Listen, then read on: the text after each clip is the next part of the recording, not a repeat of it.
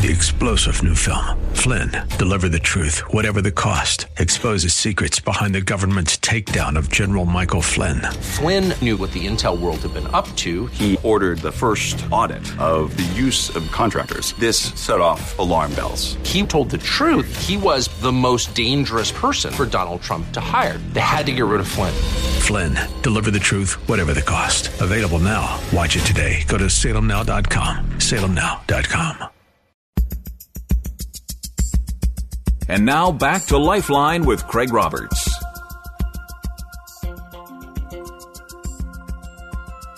Welcome back to Lifeline. Craig Roberts, along with our special guest. With me today in studio is best-selling author Walter Soellner. He is the author of a multi-part series, the latest book of which is called An Incident in Africa. Walter, let's pick up the conversation. And trained. I know my mother was trained as a nurse in this. In these teenage girls are trained to, to you know, uh, with the whole idea that a war is coming. You know, we're going to need medical people and train all these these young women beforehand so they can immediately take care of the soldiers that are coming back wounded and all that kind of stuff. You know, fascinating. They always say history is uh, you know twenty twenty, but to see the ways in which the build up was taking place in some arenas subtly, in other ways not so subtly. Mm-hmm. But the slow march toward the eventual events of 1938 and then into 1939, uh, clearly the stage was being set well before any, any notion Absolutely. of oh there was an incursion by Polish soldiers on a German radio station Yeah. at the front and you know the eventual excuse that was cooked up and then prior to that all this talk about the uh, recapturing the Sudeten land and the poor Germans that were suffering at the hands of the Czechs and so forth and so on I mean Yeah. it made for good headlines but the irony is the handwriting was on the wall well before that Yeah. And the tragedy is for England and the United States and France, actually, all of us were in this isolationist mode. The First World War was so devastating because there- there was so much loss of life, you know, by the by the British and by the French, particularly, and of course we lost troops in the First World War too. And so there was this isolationist attitude. We don't want to get in any more, you know, European wars. We we don't, you know, avoid foreign entanglements Exactly. And of course, what happened is Germany was under Hitler was building up this big military machine, and we're sitting over saying we, we don't want any defense budget, you know, any defense budget. We and the British were the same way, you know, they don't want any. Uh, they didn't spend any money on their defenses, and and the French had this kind of almost defeatist attitude about uh, about war, especially when it comes to Germany. Well, and the French had they probably felt pretty secure with the construction of the Maginot Line that there was no way German, Germany was going to try that again. Yeah, except uh, the French weren't that smart because what they did, they built the Maginot Line, but they didn't build it along the border with Belgium. So when Germany did invade finally, uh, in the first part of World War II, they didn't try to go cross this amazing Maginot Line, which is a highly defensive wall between France and Germany. The Germans said, "Well, we're not going to try to get across that wall of defenses. We're going to go around. We'll invade through Belgium, and because there's no defensive wall between Belgium and France, we'll just we'll just go around the northern end of it." Why, why knock a hole through the wall when somebody's left the door wide yeah, open? it's like it's like having a dike and you know to keep out the ocean, but you know one end of it isn't isn't completed, so the water all pours in one one end, right? And that's exactly what happened. And they certainly also were not paying very close attention in terms of the military buildup. When you see the response eventually by the Polish army to the incursion into Poland in, in September of 39 and then later on into, into France in 1940, most of these people that were trying to defend their countries were fighting a World War I style war, meaning they sent literally sent out the cavalry, and yet in comes Germany that was prepared to fight in an all mechanized war. Other than maybe horses for show, Germany probably didn't have a single uh, mounted cavalry, but yet that's the response that they were met with. So, is there any surprise that they were able to roll right through uh, almost every territory they went to until they eventually ran across the one thing that they hadn't counted on, and that was the Russian winters? True. But what was really ironic, just before the war, Hitler who had denounced Russia for so long before the war, formed an alliance with, with Russia, with communist Russia, which there was like their evil enemy, but they still had this alliance with them. And so at the very beginning of the war, uh, when Germany invaded Poland, Russia invaded Poland from the Yeah, other side. The right. poor, poor Poles, you know, weren't just fighting a fighting against the Germans; they were also fighting against their back, which was uh, the Russians were invading from one side and But- the, but and the that- Germans from the other side. Was that not, the Walter, a, a, a temporary distraction? A hey, look over here, a card played by Hitler? And I asked that question because you uh, delineated earlier uh, about the incursion in World War One, Mm-hmm. and it would seem to me that you know payback must have been part of the agenda there insofar Well, I- as the, the, the German I mean aside from Hitler's claims of, of Lebensraum heading toward the east uh, was not part of this potentially retaliatory for uh, Russians uh, Russia's treatment of Germany during the First World War? Well, you know, I think that um, I'm not sure what the motivation was. Uh, there are a lot of opinions about uh, the motivation of Germany uh, having this alliance with with Russia. I think that they probably did it as a temporary thing because it was easier to knock out Poland and for Germany to uh, to progress uh, with the idea that they're eventually going to go to war against Russia anyway. Uh, but it made it easier for Germany to because it it took uh, part of the Polish army away from fighting Germany. They had to fight Russia. Right? Anyway, that's, that's one of the sideshows of of the of the uh, the First World War, uh, the Second World War. So um, all of this is going to be dealt with, I suspect, in uh, in book five of my of my series. It's really funny, you know. I, I thought when I first started writing that I was going to uh, this is going to be one book. I thought, well, I'm going to write this one book, you know, because I had written all these vignettes about all these various issues, little stories. And boy, I got into writing the, you know, the first book. I There's no way this can be one book. So History is like an onion; it's just yeah, layer after layer, layer after and layer. And it's so fascinating, you know. And I think one of the um, disturbing things about our contemporary society is that I'm not sure how much emphasis is put on the teaching of history. Uh, I got this feeling that um, a lot of our population in the United States today are really illiterate when it comes to, um, or simply not very knowledgeable about the history of the world. Well, and- if you find young people who can't tell you who the current vice president is, there is a great likelihood that they have no idea who led America through the Second World War or who served as the predecessor to Adolf Hitler in Germany in the, the early 1930s. Yeah, or or that um, the Vietnam War, where we lost fifty-eight thousand troops, you know, was predicated on the Gulf of Tonkin resolution, which was a completely fabricated story that got us into the Vietnam War, and that and that the Iraqi War. Uh, was predicated upon uh, Saddam Hussein having weapons of mass destruction when in fact he had none. Well, even Vietnam wasn't Vietnam largely not a war between the North and the South, but rather a war between the United States and China and Russia. Well, yeah, it was. It was this idea that somehow we were supposed to stop communism from spreading. That there was the whole idea that oh, communism was so bad, we should we should stop it. Well, you know, Vietnam now is a communist country. The premier of of the communist Vietnam is has visited Washington, shook hands with the president, and we've got these, you know, uh, diplomatic relations and America's number one America's number one trading partner is communist China. communist China. Yeah.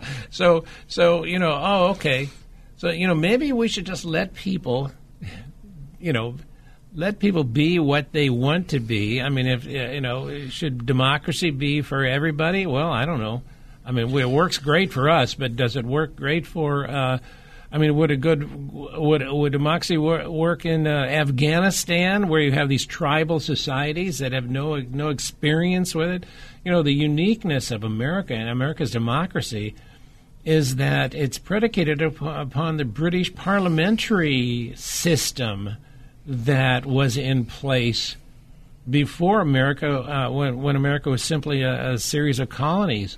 Um, uh, so there was already this um, s- uh, sense of a democracy in terms of the, the British Parliament, where the British Parliament had a you know a lot to say about how the country was run, and so uh, when finally you know George Washington and all those guys uh, formed uh, you know the United States, they had a template to to in a sense uh, adapt, um, partially anyway, in terms of setting up our, our, our form of government here. That does not apply to most of the rest of the world. I mean, the Afghanistans, or I'm just taking them as an example. You know, they don't have any any previous experience with the quote the mother country or something like that that that would show them how to have a democracy and and uh, China had warlords you know or an empress you know or something like that for a long time yeah Sun Yat-sen came along and, and did set up a democratic government uh, for a short period of time but Walter, let me interrupt for just a brief moment. If you've just tuned in, we're visiting today with author Walter Soellner. He is the author of a trilogy, the latest book of which is called An Incident in Africa. Let's take a brief time out. We'll come back to more of the conversation as this edition of Lifeline continues. And now back to Lifeline with Craig Roberts.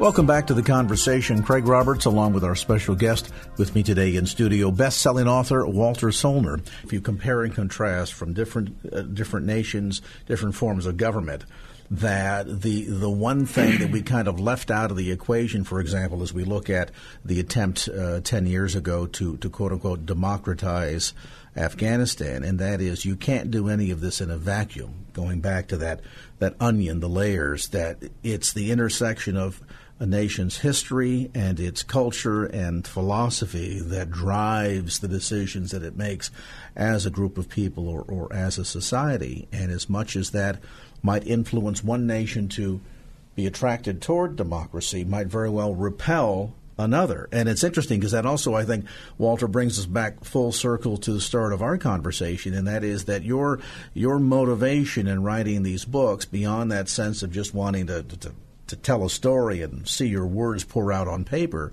is that all three of the current books in the series, and eventually the the, the next two, um, really are at that intersection of culture and history and philosophy. and and um, I think uh, one of my motivations in this, uh, well, there were several motivations, but one of the major ones I think was to maybe teach some history, at least my perspective on the uh, on the history of this 20th century, and do it in a and deliver the quote history lessons because I'm a professor. Okay, you never get you know, you can take the professor out of the university, but you can't take the, you know, whatever, however that expression goes.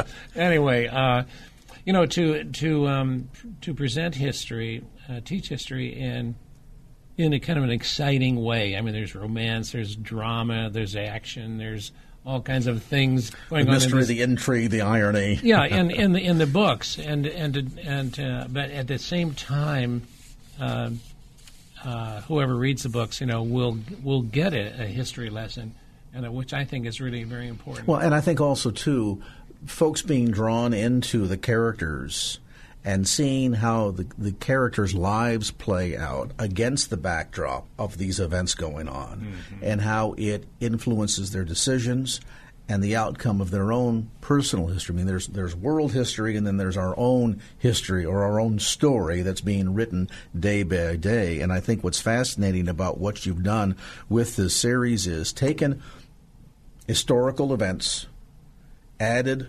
characters, allowed them to interact with these historical events, and then watch as their own stories unfold. And hopefully, the reader, beyond being entertained and learning something about history, will also walk away with a sense of seeing through the character's eyes and hopefully learning something based on their choices, be they the right choice or the wrong choice, and how that kind of information can not only ultimately entertain us, but also hopefully inform us as we live out our own stories. Absolutely. And um, the reader will have an opportunity, if in fact they read the whole series, starting at the beginning, where these two my two young protagonists are 18 years old in China, and following them through uh, through the Weimar, through uh, the Belle Époque period of the uh, before World War One, and then through World War One, and then through the Weimar Republic of Germany, and you know between World War One, World War Two, and then into World War um, Two. These same characters growing, maturing, you know, becoming parents, becoming grandparents. I mean, following these characters and how this history has shaped their lives, influenced their lives and they interacted with all of this dramatic history, um, uh, you know, this 50 year period. And so uh, the story isn't isn't finished. Uh, it's ongoing, and uh, I'm looking forward to um, to finishing book four and have it published by the end of uh, 2018. That's book, book four and then in in uh, 2019 writing the the fifth and final book. now, in the back of my mind, I am thinking I sure hope it only takes five books to do this series. Yeah, and I was just going to ask you, you. You started by telling us that they began as a series of vignettes that you wrote on the train traveling through Germany, and thought maybe there was a book in you. Now you found out, well, there's at least three in the process of four, hopefully five, but potentially more. Yeah, and the funny thing is, I have this other story in mind, which is a it's it's an American story, and I'd love to tell it. And uh, I can give you just a vignette of what it is. This is this is completely un- unrelated to um, my first uh, my uh, the whole series of books I'm writing, but it would be a, a one story standalone, and it's about a very interesting bit of American history. Uh, and this has to do with in about 1912, the U.S. Army wanted to see if they could introduce bicycles, bicycles, to replace part of the cavalry. Okay, because right now, right now, uh, at that time, 1912, they had we, the U.S. Army. You know, they had cavalry, they had horse. Everybody was on a horse, right, except for the foot soldiers. And so, and so they proposed a exercise, a challenge, and what it consisted of.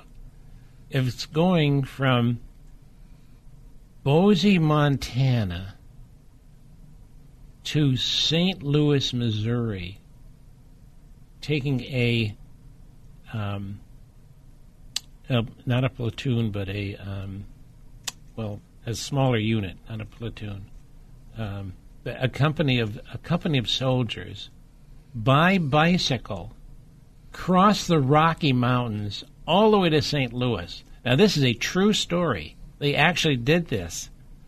These guys, they had their rifles, they had their, their military packs on their back, and they were on bicycles. And you can imagine today, once in a while, you get a flat tire. Back then, you'd get about five miles and you'd have a flat tire, okay? You can imagine these guys. There was actually photographs. I've actually got uh, some sources of photographs showing these guys pushing their bicycles up these rocky slopes of the Rocky Mountains and then going through the Great Plains on their bicycles, no roads, going through the grass on the Great Plains and down dirt roads and stuff like that, I, I all the way to St. Louis. I have the image of a soldier turned out in in, in full um, military camouflage with pack on the they back and rifle, in those days, and, and, and, and, ringing the bell on the handlebars of bicycle. it's, anyway, it's a great picture. Oh it my really god! So, so this is. But I just have to just to wrap this up. Um, so what was interesting is they would go through these towns, and they would be welcomed and celebrated, and and the whole town would turn out when these guys were coming through town and all that. And what was interesting, it was it was a black group of these were Buffalo soldiers, left over from the Great Plains fighting and stuff like that. Uh, so these were black troops led by a white officer. So that that brings a whole other dimension mm-hmm. to it, also, right?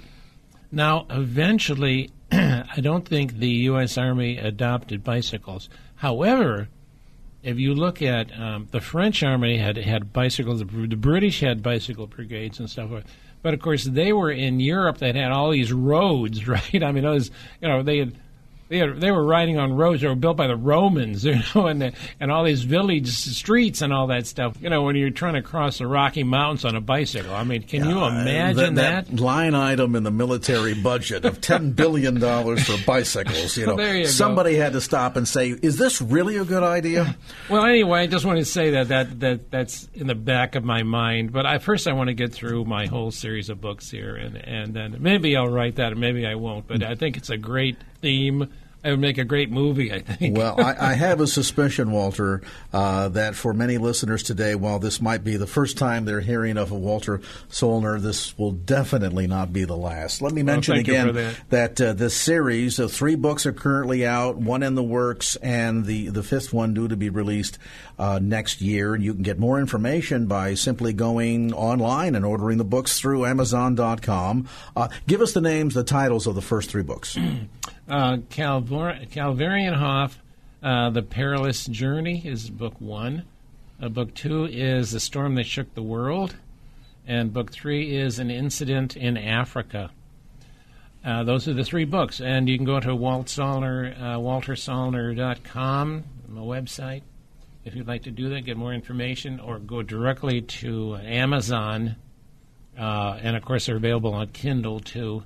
And I am just looking now into having um, possibly the, uh, the uh, audio books, uh, the books made into audio, which is actually, uh, you know, there's a whole contingent of listeners, just like listening to the radio, who a group of people who love quote reading but don't actually want to read. They want to listen and so that's um, a very growing market for writers who may write the book, but also have it in another format. Well, and in the Bay Area, where commutes can run 45 minutes to an hour in each direction, um, what a wonderful way to redeem some of that time. Absolutely. Again, the series uh, published by Gossip Park Books, and you can order it online by going to Amazon.com. Just uh, simply look for Walter Soellner, S O E L L N E R.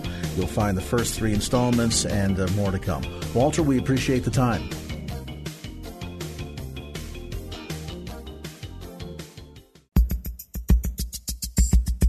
And now back to Lifeline with Craig Roberts. You are driving home, no doubt, lots of hustle and bustle and traffic all around you at the moment, but I want you to kind of um, focus for a moment, if you would. Picture your most idyllic spot to escape to. Maybe it's a small mountain cabin overlooking sun kissed lake by summer and snow capped mountains by winter.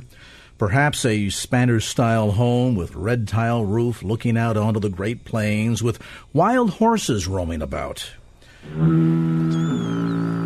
Yours could be a waterfront view from a private beach surrounded by seagulls, waterfowl of every description, and the occasional passing fisherman. Now imagine for a moment such a spot, not just a getaway or a dream spot that you would hope to someday visit, if not read about, but rather a place you call home. Susan Walters calls such a place home, and we find out why inside the pages of a new book called At the End of the Ferry. Susan, welcome to the program. Thank you for having me. I must tell you, for most readers, no doubt, they look at your book and they begin to get drawn into the pages of your day to day life experience and must think, you know, this is either the fulfillment of a retirement dream or a lottery winning. oh, it's just pretty special. You have spent your life as a professional writer. You were in the real estate world for quite a number of years. You've been in the hustle and bustle of, of big towns with big yes. names that we would all recognize. Yes. And now you've been able to kind of unplug from all of that and, in many respects, not just see nature for what it is, but I think at the same token, see God for who he is in all of this. And I have to wonder as, as your story tonight unfolds, first and foremost, people think about the quietness of the sea and watching the sunset and hearing the sound of the seagulls as they fly in and out and, and whatnot and have to wonder, well, wait a minute now. How, in the madness of this day and age that we live in, do you unplug from the clutter of the internet, cell phone, text messages, and 55 inch widescreen TVs? Is this really possible? It really is possible. And it's truly a dream come true for me. And I was a big city girl for a long time. And we live in a small town. We still do big city things and have responsibilities. And it's a smell, a noise, a sound. It's really touching nature and, like you said, getting in touch and being still and being closer to, to the Lord. It's very, very special. Your book, At the End of the Ferry, really walks us through day to day life in your home that has, in so many respects, uh, almost served as a magnifying glass to the wonder of the simplicity of life. What's that experience like on a day to day basis? It is truly a joy, you know, when you have not for 17 years, 17 summers, I had not gone barefoot. You know, I mean, you know, you get, you, like you said, into the hustle and bustle of life, and it's nice to take your eyes off of the computer screen and just focus on what's outside and just the random acts of,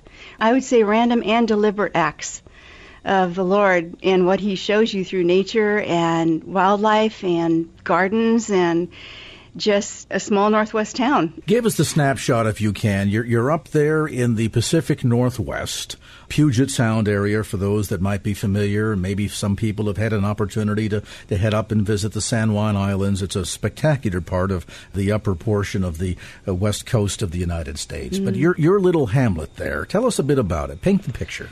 Well, it is um, 90 feet of waterfront on the Puget Sound, and it is Woodlands Garden and just nature. I mean, we even had a bear in our yard, but you know, I mean, we're close to town, but you get the wildlife and the nature and we have eagles and they eat off of a stump in our yard and we have surprises every day. It's calming, it's peaceful, it's also wildlife. I mean, there's there's some wild things happening too. So um, it's just fun taking in the oysters, the clams, the salmon. You know, we cook what we grow. We can get clams right off our beach, and it's just really a special, special place.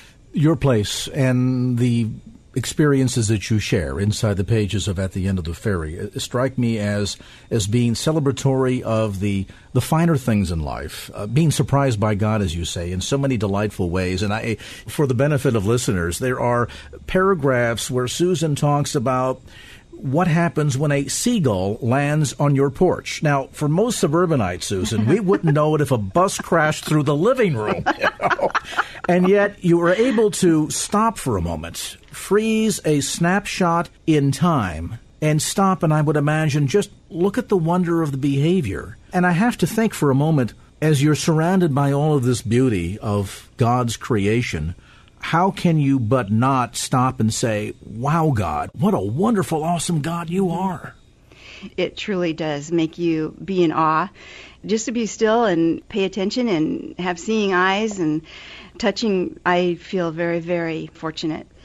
I highly recommend people wherever they live just get in tune to what's what's out there around them. It could be a yellow jacket that falls asleep in a foxglove, you know. Um, it could be a chipmunk, you know, the tree trunk traffic. It's a joy to just pay attention to. I just think these are gifts from God to us. Has this been a life changing experience in the sense that getting away from the hustle and bustle of the noise and the traffic and being able to again realize that the big traffic jam is that the squirrel had to stop to let the snake slither by and it took all of 10 minutes to transpire. I mean i, I realize not all of us can have kind of the on golden pond experience. I, I, remember that one scene uh, you probably recall if you saw the film with henry fonda and, and katharine hepburn when she talks about the calla lilies are in bloom again. Such a wonderful opportunity. Was this kind of a life changing experience for you then? It was. It was. It was an absolute dream of mine. We had vacationed up here for years and years. Sometimes I would cry when we had to go home because I just I loved it. I just saw so much that just spoke to my soul. I would say it definitely changed me in that I wasn't a high profile job. I still had to work and make a living, and I still hit the wall on some things. I mean, even though I got to live in this small Northwest town, but it definitely made me a more peaceful person, definitely brought me closer to the Lord, and I treasure this experience in this world. I just feel very, very fortunate and blessed. If you've just joined our conversation, Susan Walters with us tonight. We're talking about her delightful new book called At the End of the Ferry. It's an opportunity to really kind of escape from the madness and get reconnected with the simpler, finer things in life, and in many ways to recognize that even as we often in day to day living, as we're heading to and from work and stopping the kids off at uh, soccer practice, going by and picking up uh, groceries at Safeway or Costco, and getting home and paying the bills, and the water heater is leaking in the garage and you know all of that stuff that we go through that at the end of the day sometimes we need to make an intentional decision to disconnect from that.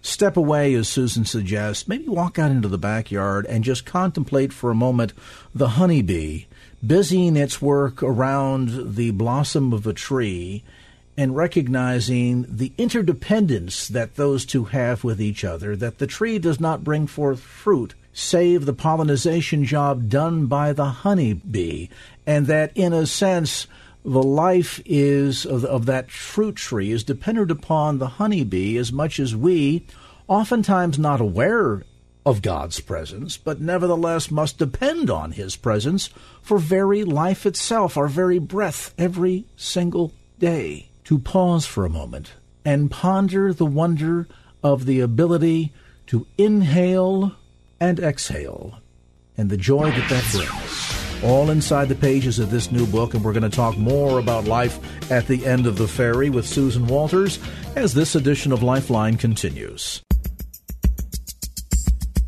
And now back to Lifeline with Craig Roberts.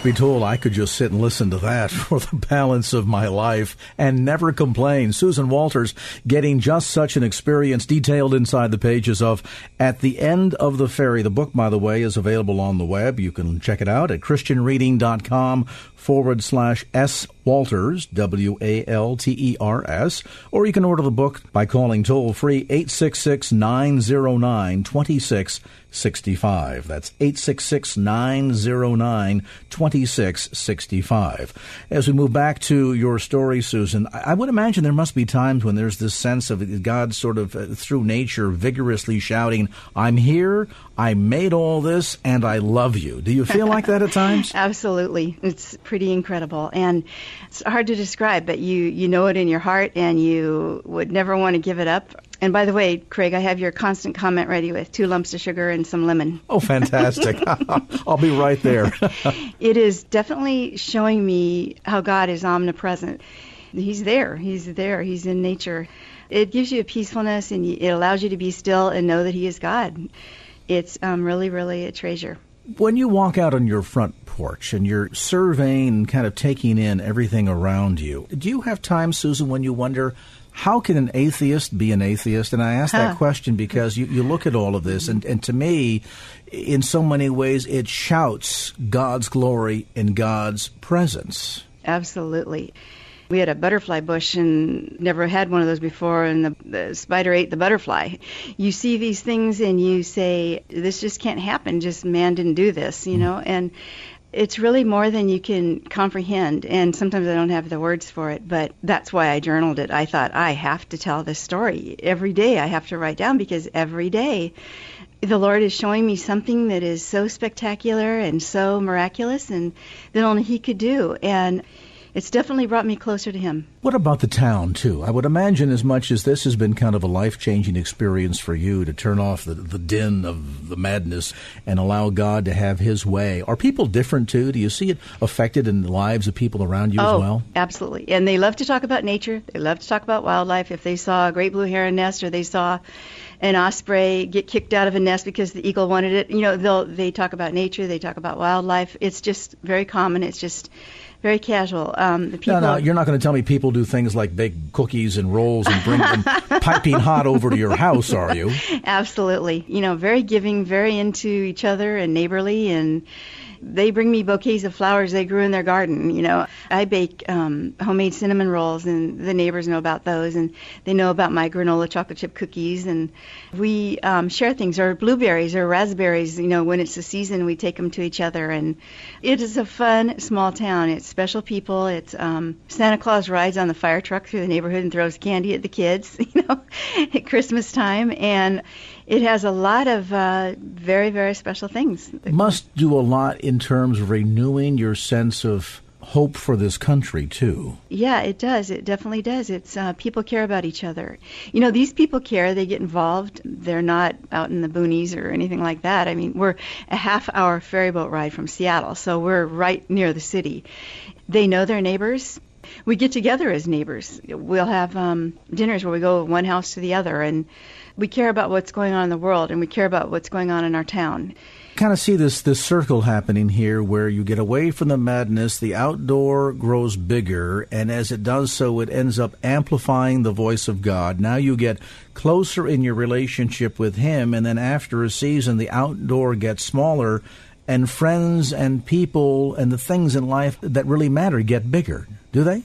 It's definitely about values. It's definitely about loving your neighbor as yourself, to treasure one another and care about one another, and then then you care about the bigger picture too. So many of the chapters, and I'll mention to listeners, this is an easy read. It's a delightful read. It's one of those reads where you pick it up over the cup of coffee or tea or two or three. Uh, you, you really fly through page by page, put it down, and then set it aside for a day or two, and then come back and say, you know, I need to get away again. And you pick up the book and you start, and every chapter leads you into something new.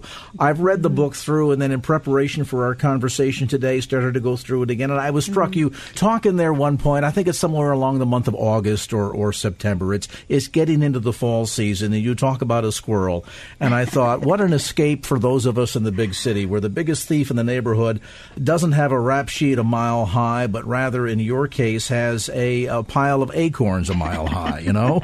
this squirrel actually took the tomatoes I was growing and dried them up on our rooftop, you know, to eat them. You know, so you know, I I don't know. It's it's just fun seeing uh, nature do its thing.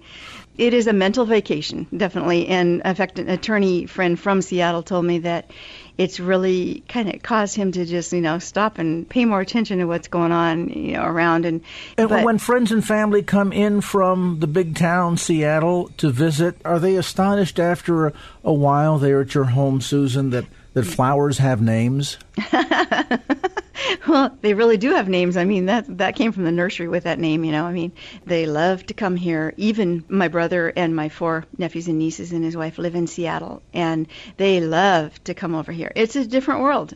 It is a slower world. It's a beautiful world. I get calls from North Carolina, relatives and friends from Tennessee, from asking to come visit and they love it. It's it's refreshing. It's very special. I feel very very blessed. I, just hearing you describe it, I, I can smell mulling spices and the apple cider on the stove. You're right. And you and you replaced that stove. I understand. I understand that you had a little visit from the fire department. The old uh, yeah. oil stove finally finally gave up the ghost, so to speak. You still have, you know, you, you talked about water heater leaking, things like that. You know, you still have real life things happen. And yeah, the fire department came and that old stove had to go. Your heating system up here, by the way, is really special. You know, wood burning or little potbelly stoves. One of the things men that have read my book like is the story about the egg man that we go to an egg ranch to get our eggs, and a lot of people sell things, honey. So we go to their house and get our honey, or we go, of course, farmers markets, which you guys have down there too. But this egg man, he lives down this windy road past two ponds, and it's always something exciting in those ponds. Siberian snow geese or waterfowl or Today I, I saw, I couldn't tell if it was a coyote or a fox, actually, but this Eggman, and he's got an old refrigerator, an outbuilding, and it functions as just an old refrigerator, and we just go help ourselves. And, and we went down there and we got our eggs, and the dormer window of this old brick house opened up upstairs, and I see this man in his plaid pajamas leaning out the window, and he said, Are there any eggs? Are we out of eggs? And we said, No, we got them. And he kind of laughed I think he went back to bed, and we didn't realize it was before six in the morning. I had been writing all morning, early morning and night, and didn't realize the time it was. And we just have experiences like that. Well, the fact that you can inter- interact with people in that kind of a fashion, you know, kind of pays tribute to to an older and simpler time in America, a time that most of us thought had kind of slipped through our fingers like the,